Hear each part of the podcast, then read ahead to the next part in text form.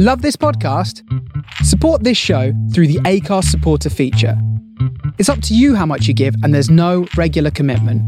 Just hit the link in the show description to support now. Super Sleuths Book 5 The Magical Parrots of Flambeau by E.M. Clark. Read by Lexi. Chapter 8 Return to Mudtown. Sophie, Zelly, Nika, Sep, and Theo canoed downriver to meet up with the rest of the sleuths and Gus. They were still in shock after the deaths of Ferenc and Festia, evil as they had been. Zelly kept thinking about Sep and Theo's shield magic. Thank goodness they had met them. She shuddered at the thought of what might have happened had the twins not been there. They made good progress using the current of the river to help, and they soon found themselves back at the meeting point. Ahoy!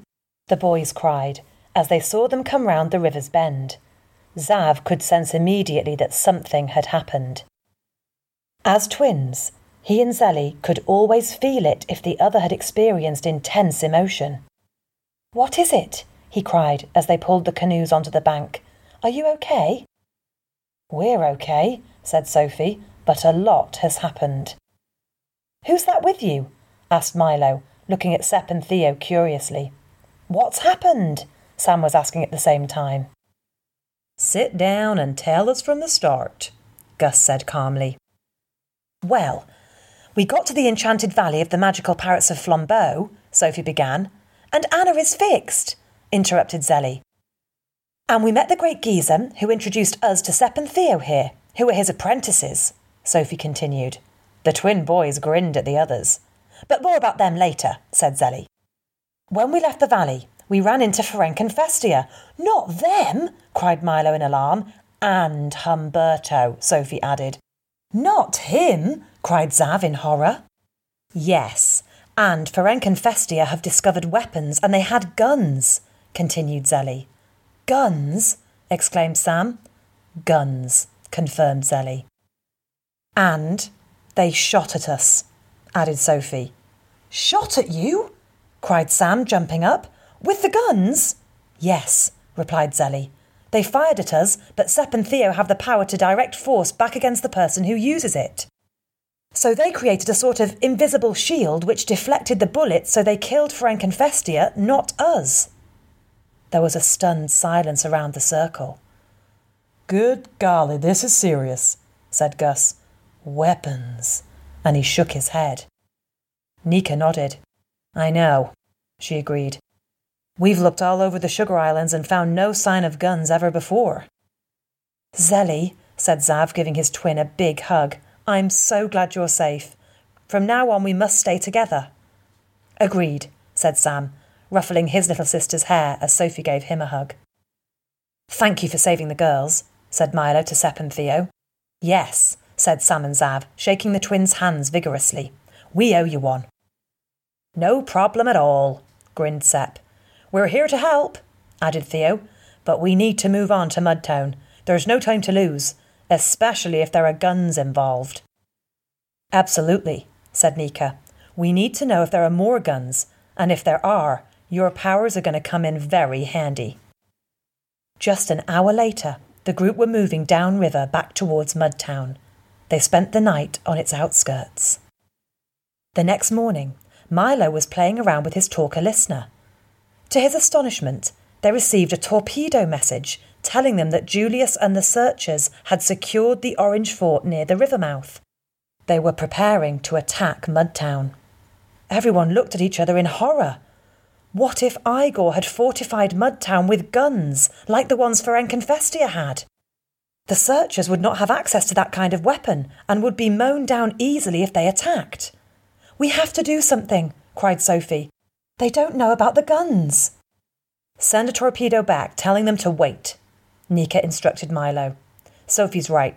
We need to find out about the presence of any guns first before an attack is initiated. We don't want a massacre, and Sandlandia's troops simply cannot defend themselves against guns. Milo typed out this message and pressed the talk button. A few seconds later, another torpedo arrived. It simply said, Understood, and everyone breathed a sigh of relief. Now, it's all fine and dandy telling them to hold the attack, but for how long? remarked Gus. We need to find out if Mudtown really do have guns. Without that information, we're powerless, and so are Julius and his troops. Everyone thought about this. Gus was right. Information was vital. How can we find out whether they do have guns, though? asked Zelly. Could we go and spy on them? Well, we can't, said Zav flatly. It's not safe to go in the river because of the jackal. Igor has doubled their numbers, and they're patrolling every inch of the river, he explained. We found that out while you were in the valley. And there's no other way, added Sam. One of the resistance was even caught using a spy log by the bin men. He shook his head. So that means that one of us going to spy on them is out. And we can't use the parrots as the Countess will sense them, said Zelly, frowning. We've only just got poor Anna better after she poisoned her last time, and I don't think I want to risk it. What about using Rafa? suggested Milo suddenly. The Mariki looked up from Zav's shoulder at the sound of his name and chatted enthusiastically, as if he quite agreed with Milo's idea.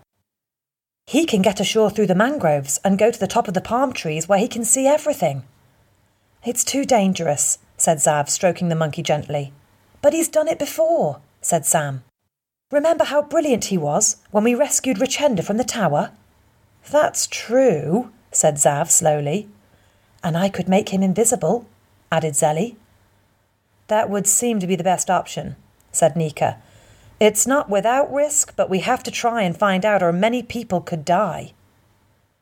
There was a silence as everyone digested the severity of the situation. We've come this far, said Zelly quietly. We can't give up now.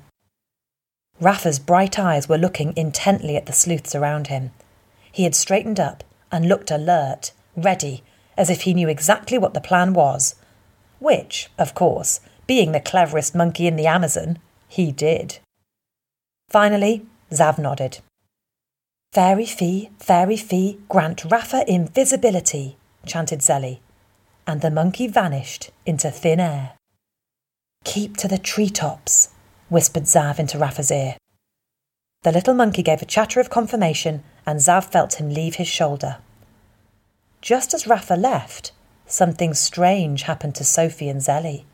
They jerked sharply, then both of them moved into a trance like state. What's happening? asked Nika. The Countess, Zav said. They're resisting the mind probe from the Countess Rosina, exclaimed Sam. The girls were rigid and shaking with concentration. Both of them had their eyes screwed up as if they were physically resisting the force of Rosina's gaze. Then, just as suddenly as it started, it stopped, and their eyes flew open. It's over for now, Zelly gasped. She and Sophie were holding hands, and their parrots were perched worriedly on their shoulders. I, I, think I managed it, said Sophie breathlessly. Yes, agreed Zelly. It was hard at the start, but then something happened and her force just seemed to weaken. I don't think we let her in. Well done, cried Sam, and Milo grinned with relief. Elementary, said Zav with a smile. My dear Watson, the sleuths all chorused. Meanwhile, in Mudtown, Humberto the pirate had arrived with the news of Ferenc and Festia's deaths. This had interrupted the Countess in her mind probe, and her shock had weakened the magic, saving Sophie and Zelly's thoughts from being penetrated. Rosina's response to the deaths of Ferenc and Festia was complicated. She had been fond of her sister, so she felt a strange, uncomfortable feeling she couldn't recognise. Rosina was so far down the path of evil, she could no longer feel emotions like sadness. She was also shocked and astounded that they had been defeated. But mostly, she was furious. The great Gizem has betrayed me, she shrieked. What? asked Count Zuto. The great Gizem, Rosina repeated. He's taken back his forces. It's his powers that caused the deaths of our family. Those children do not have the power to kill people. They must have had magical help. Curse that old wizard! I will make him pay. And we will do that by fighting on, shouted Count Zuto. No, snapped the Countess. Something is afoot. We must leave this place and save ourselves. I sense something shifting. If we do not leave immediately, we will be trapped forever. She looked at the Count. He looked furious and had opened his mouth to argue with his wife. Do not contradict me, husband, she hissed. I have never been wrong. We must always follow my instincts, for I am the one with the power. Was I right to say we must escape the Black Castle? Yes. Was I right when I said this Zelly girl would prove a danger to our plans? Yes. You know I have the skills to see beyond events. Do as I say if you wish to survive. The Count did not look pleased, but, as usual, he capitulated. Very well, he muttered reluctantly. I will make preparations. And one more thing, said Rosina, a nasty smile creeping over her face. I will not leave without hostages. Zelly Sinclair and that cabin boy will be my revenge. No, said the Count. You go too far, wife. We agreed we would not do this. They're only children after all. I have changed my mind, husband, the Countess screamed. You know nothing. You are weak. We can discuss it later. You know they are the children of the prophecy, said the Count urgently. It's no time to be squeamish. Rosina said with a flick of her hand. We must do what needs to be done. Leave Prince Igor in charge, and we will sneak away now. The Count bowed his head. Whatever the Countess commanded must be done. Thanks for listening.